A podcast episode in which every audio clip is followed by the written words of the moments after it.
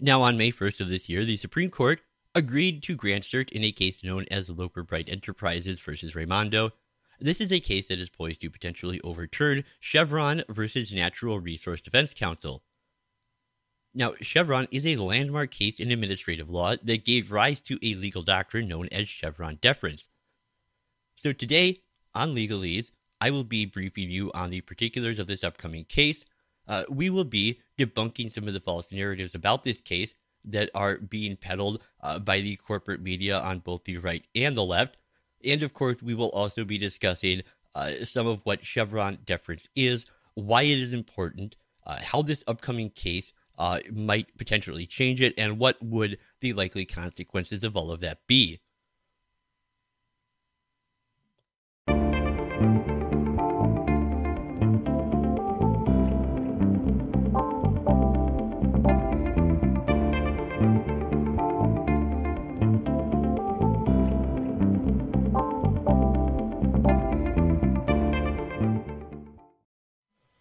Hey, greetings everybody, and welcome back once again to Legalese. Now, I am your host, Bob, and I want to thank you all so much for joining me here today.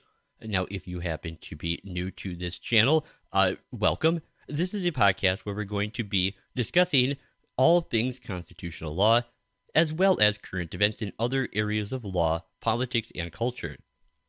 Now, don't forget to go check out uh, and bookmark my two new homepages, or my new pages, that is. One of them is a homepage and that is legalespodcast.com. Now, if you go over there, you can find uh, more information about myself as well as the show. Uh, you can find how to get in contact with me. You can find social media links. Uh, you can uh, find a place to go uh, buy my book, Constitutional Sleight of Hand, if you are so interested. And uh, the other site is legaleseshow.com. And going here will direct you to my Substack newsletter, and this is where you can go to sign up for uh, essentially like a curated mailing list where anytime I put out new content, uh, you can be notified about that. So uh, don't forget to check those out. And if at any point uh, during this video you find yourself enjoying it and you want to help me trigger Al Gore's rhythm uh, by either fondling the video's like button or inappropriately touching the channel subscribe button, you are welcome to do so. And no matter what they say, I assure you they love it. So let's get a little uh, background here on what we are talking about. As I mentioned a few days ago, the Supreme Court decided to grant cert on a petition to hear this Loper Bright case that raises the prospect that the court might overrule Chevron versus Natural Resource Defense Council. Now, that Chevron case is the source of a prolific, uh, if not the most prolific, doctrine at play in all of administrative law. This doctrine is Chevron deference, which in a nutshell can be defined as essentially a two part legal test applied by the court when appropriate that is highly deferential to government agencies it first asks whether Congress has spoken directly to a precise issue at question, and second, whether the agency's answer is based on a permissible construction of the statute.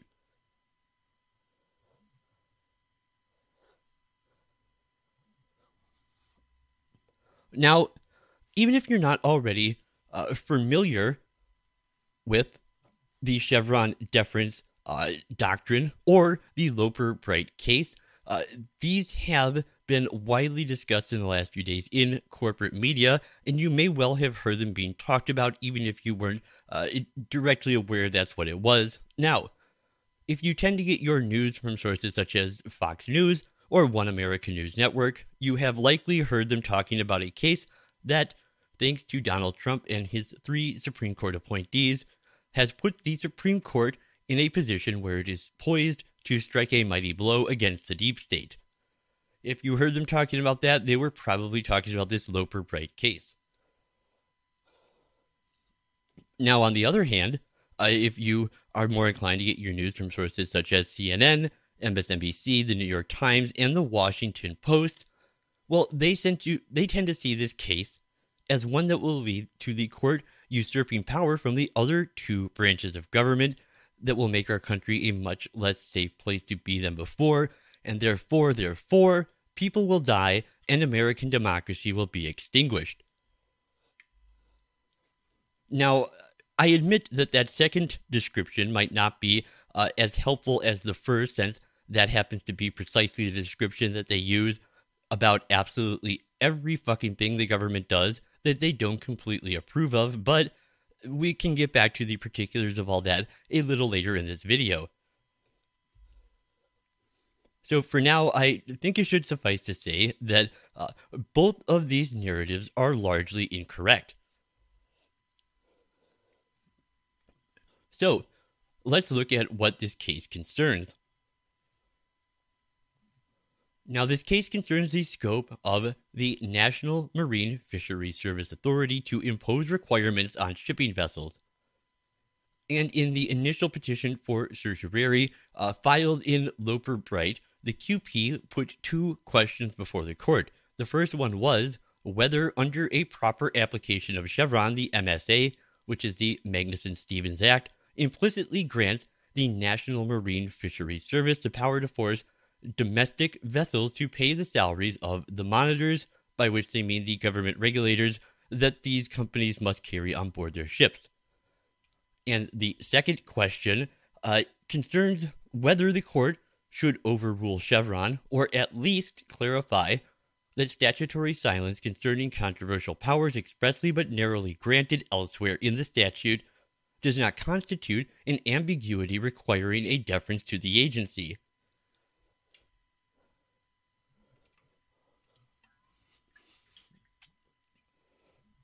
Now, notably, the court actually only ended up granting cert on the second question, meaning the briefing and argument will focus on whether the court should overrule or clarify Chevron versus NRDC. Now, in this sense, this case is potentially very important. However, uh, pretty much any description that you will be hearing about this case uh, from either the mainstream media or from politicians is likely making it sound much, much, much more significant than it really is. So, for starters, the limited QP that the justices were willing to grant review on appears deceptively simple and straightforward. Especially considering that if they retained the first full part of the QP in the petition for cert, that an answer to that first question would have likely triggered an order of estoppel that would have likely stopped the need to even address the second QP, taking that larger issue of the validity of Chevron deference itself entirely off the table. However, the second question presented is actually far more limiting than most people, at least most people reporting on this, which would be media and politicians, it is much more limiting than they seem to appreciate or to be honest about. It is important to note uh, that the question presented here is not limited to whether the court should overturn Chevron. This is essentially how you're seeing it described. Instead, crucially, the QP asks the court should it be overturned or in the alternative. Should they limit Chevron by making it clear that a statutory silence does not constitute the sort of ambiguity that justifies deference to the agency? Now, I realize that's a bit of a convoluted way to state it, so uh, really put another way, uh, this QP is asking the court to reinforce the principle that agencies only have the authority Congress has actually delegated to them, or, if you prefer, that a statute grants what it grants and the rest is silent.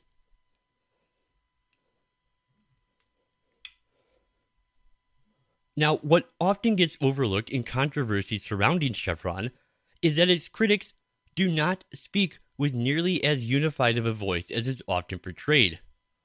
Now, for example, uh, there are uh, those of us who take a very hard line on the non delegation doctrine. What is that, I hear you asking? Good question. The doctrine of non delegation is the theory that one branch of government must not authorize another entity to exercise the power or function which it is constitutionally authorized to exercise itself. Now, many critics of Chevron see it as being completely impermissible as an obvious consequence of the non delegation doctrine, as there is simply no textual basis anywhere in the Constitution that would allow the legislature to delegate the power that they alone are given to make laws to administrative agencies. Instead,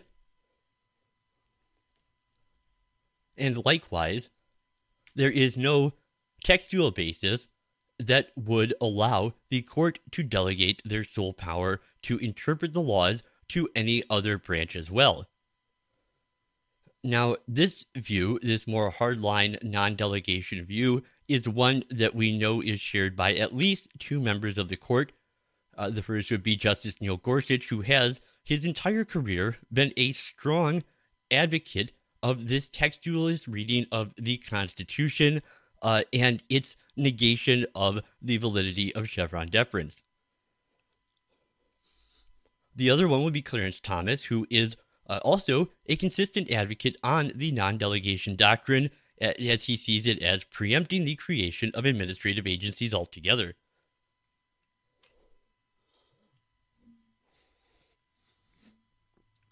However, the much more likely outcome in this case is the one in which the court goes with this alternative view of Chevron deference. Now, that is pretty well embodied by an alternate opinion uh, in the second QP about a strict limitation of Chevron. And in fact, many critics of Chevron don't actually see the issue as whether or not to overrule Chevron. Instead, they see the problem as one of returning this doctrine to what they would consider its proper domain. Now, this is a position that we know to be the position of two, at least two justices, Justice Alito uh, and the Chief, for sure. There may be others as well. That's not entirely clear at the moment. Now, the court's grant in Loper Bright actually brings to mind and bears an incredibly striking uh, resemblance to a 2013 grant that came in a case known as City of Arlington versus FCC. Now, in that case, uh, the court also limited the grant to the underlying Chevron question. This is whether to grant deference to an agency's determination of its own jurisdiction. And they, in Arlington, left out the request to consider the intricacies and application of the specific regulatory scheme at issue, which is, again, is exactly what they have done now with the Loper Bright case. Now, in Arlington, uh, it was actually the agency that prevailed and came out in the majority, uh, but this was over a very forceful dissent uh, authored by Chief Justice Roberts that stressed the foundational principle that federal agencies only have the authority delegated to them by Congress. While deference about some questions may be warranted, the chief argued, uh, it is an abdication for the courts to defer to agencies on the question of what authority the agencies have been given by Congress. Rather, he explained, it is the job of the courts to determine what power an agency has been given before considering whether there is an ambiguity that might justify some degree of deference. Now, while the chief was writing in dissent on this particular case, uh, he has harkened back to this principle repeatedly in subsequent cases. I, I think most notably would be uh, King versus Burwell and West Virginia v. EPA. And in fact, West Virginia v. EPA was a case that we covered in a video uh, not long ago during the Supreme Court's last term. So if you want to go uh, check that out for the first time, or even go maybe uh, revisit that video, I will have a link to it uh, in the show notes section. You can go check it out. But as far as uh, the Loper Bright case is concerned, this really presents another opportunity for the chief to build on those prior decisions and to uh, continue to further vindicate his Arlington dissent by emphasizing delegation of authority to federal agencies is a departure from the constitutional baseline, and thus agencies can only claim the authority which has been clearly and expressly delegated to them. Now, this principle actually constitutes its own doctrine that has come to be known as Chevron Step Zero. And there are three cases from the 21st century uh, that actually give us this doctrine, and they're the ones we just named. So the first one is Arlington versus FCC. The next one is King v. Burwell, and finally, West Virginia versus EPA. Now, this framework was perhaps best described by legal scholar Cass Sunstein in a 2005 Harvard Law Review article. Uh, you can find linked on my show notes page. The article was appropriately titled Chevron Step Zero. And in that article, uh, Cass describes this idea this way that the Chevron framework may not apply to A, an agency decision not preceded by formal procedures, and B, to agency decisions that involve large scale questions about agency authority. Now, the alternative option in the Loper Bright QP that was granted review is, in effect, an argument for a more robust form of step zero analysis. And in a 2020 Law Review article written by lawyer and legal scholar Jonathan Adler called a step zero for delegations. He explains the persistent problem of the existing Chevron step zero doctrine and conveys a comprehensive vision of a more robust step zero analysis. Now, just like every article I mentioned on this show, this article too is linked over on the show notes page. Uh, and uh, if you're interested in this topic, I would really especially um, suggest you go read uh, Adler and Sunstein's articles about Chevron Step Zero. Uh, they are both incredibly well written. Uh, so, but we can uh, sort of sum up what Adler's Step Zero analysis in the paper in question uh, is. You know what it summarizes to be as follows. Essentially, courts should scrutinize agency claims of delegated power more clearly particularly when agencies draw upon older or previously unused sources of authority. Delegation of regulatory authority should not be presumed, and if there is no delegation of authority, there can be no violation of the non delegation doctrine. He says this sort of step zero inquiry into the nature and scope of any asserted delegation may help constrain these sorts of unbounded delegations that about which a majority of the justices and delegation's critics are concerned.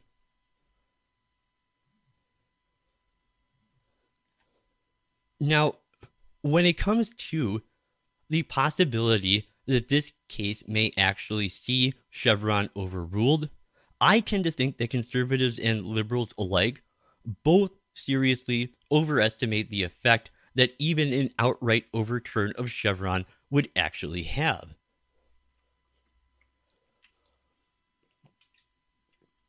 Now, the general consensus seems to be that the result would be a severe constraint on the power of federal regulatory agencies and perhaps upon the administrative state generally. Now, while uh, and this is something I've talked about in past videos at length as well too. Uh, while I favor a complete overturn of the Chevron doctrine, I remain highly skeptical that this would have any great effect on the future of federal regulations, nor would it really have any great impact on the existing power of the administrative state. Now, obviously, my reasons for holding this position are uh, you know, numerous and comprehensive. However, I have boiled it down to a couple key points that I think, uh, first of all, uh, really hit on some of the most fundamental issues here and second, I think these actually uh, address aspects of this case that most people probably don't think of when they look at it. So, anyways, the reason I hold this position of skepticism over uh, the scope of an overruling of Chevron deference uh, is one uh, that you know we forget that the U.S. had a large and powerful federal administrative state well before the Chevron case was decided in 1984.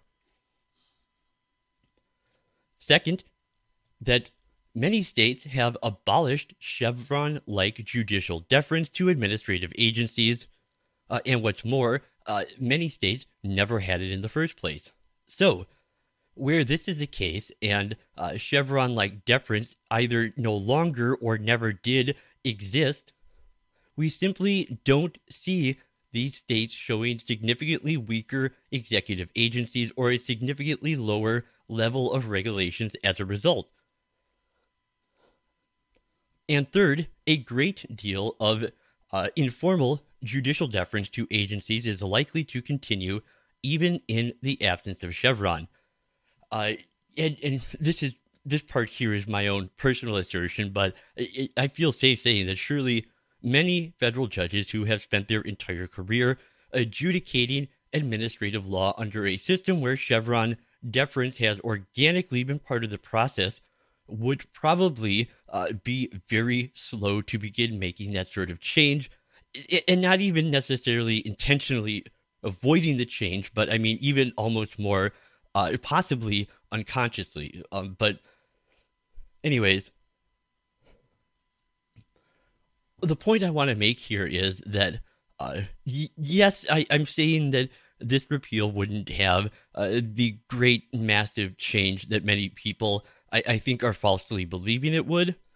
But I want to argue that I still think it is still very much worth doing. Now, in my view, while it would impose only a modest constraint on regulatory power, it could help protect the rule of law. And really, there is no occasion where protecting the rule of law uh, isn't, at the very least, moderately beneficial to the country and the protection of individual liberties. And so I want to stress that just because overruling Chevron would only have a modest effect on paring back our current federal regulatory scheme, uh, and while this would obviously fall way short of the complete dismantling of the regulatory agencies that people seem to be assuming would likely happen because of this. Uh, the reason I take my position is that I think we should always bear in mind the wisdom of Thomas Jefferson in a very apropos statement he made to our current discussion that comes from a 1790 letter he sent to Charles Clay. Jefferson said, The ground of liberty is to be gained in inches, that we must be contented to secure what we can get from time to time, and eternally press forward for what is yet to get. It takes time to persuade men to do even what is for their own good.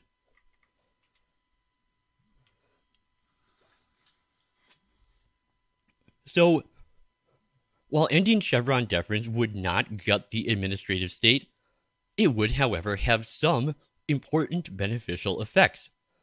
It would, I believe, put an end to a problem that the uh, future Supreme Court Justice Stephen Breyer writing back in 1986 when he was still a federal judge, referred to as, quote, an abdication of judicial responsibility, end quote.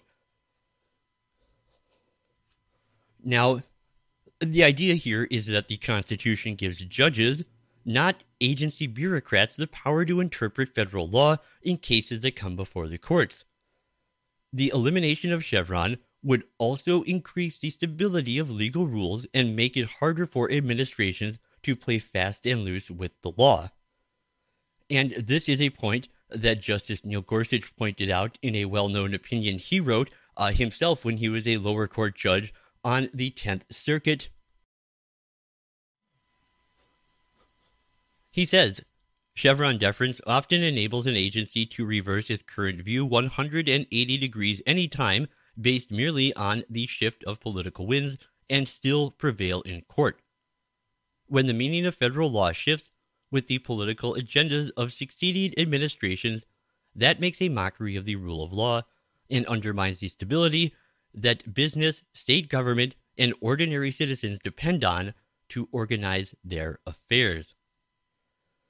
And I think we see a great example of precisely what he is talking about here uh, now uh, with the current battle uh, that is going on with the ATF over issues such as pistol braces. The ATF, without any new uh, law or statute from Congress delegating any potential ability to change policy, just magically decided overnight without any uh, without any reason, without any cause, without any uh, public comment or consideration at all, just decided overnight to say that pistol braces make a pistol a machine gun. This is obviously absurd, and I think this here shows why uh, these specific instances like this would be very, uh, very easily dealt with if we had this sort of uh, reversal of Chevron. Now, there's one more uh, great article that I want to uh, briefly give mention to, uh, also by the constitutional scholar Jonathan Adler. This is called Restoring Chevron's Domain. Now, this uh, article not only makes a case for why a limitation of the doctrine is the most likely outcome in the Loper Bright case, but I believe his article also outlines, uh, well, it's certainly what he believes the scope of this limitation would look like. And as a practical matter, I would have to agree that his vision of the likely outcome in this case and the reasonable consequences we can expect to follow in its wake is to me the strongest and most logical outcome purely based on a practical understanding of the myriad of issues likely at play. So, this isn't to say that I think this is the best possible outcome from this case, and in fact, far from it, just the most likely.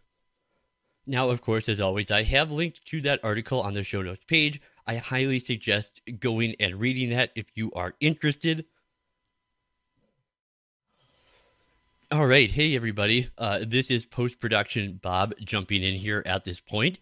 I realize that we have not gotten uh, to all of the areas that I said we would be discussing at the top of this episode, but this episode ended up running much longer than I would like it to. And while I was recording, I realized the second half uh, had some modest rewrites that were needed. So if you will stay tuned for tomorrow, uh, I will have another episode out where we will be finishing this discussion and we will be going over uh, an article from the National Review and an article from Vox for an interesting comparison of what this case and the underlying matters of law in question are truly about, and then we will examine how do media outlets on both the right and left misinterpret or even possibly intentionally misinform their readers about those facts in accordance with the politically motivated narratives that they are trying to impress on their viewers.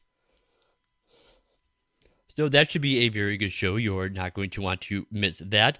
Uh, so, in the meantime, if you would uh, please help me do all of those things that trigger Al Gore's rhythm, uh, if you would uh, hit that like button if you liked the video, hit dislike if you disliked. Uh, please leave a comment. Let me know what you thought about the video. I always love hearing from you guys. Uh, and I guess until next time, this is Bob signing off for Legalese. And you know, of course, as always, Carthago delenda est.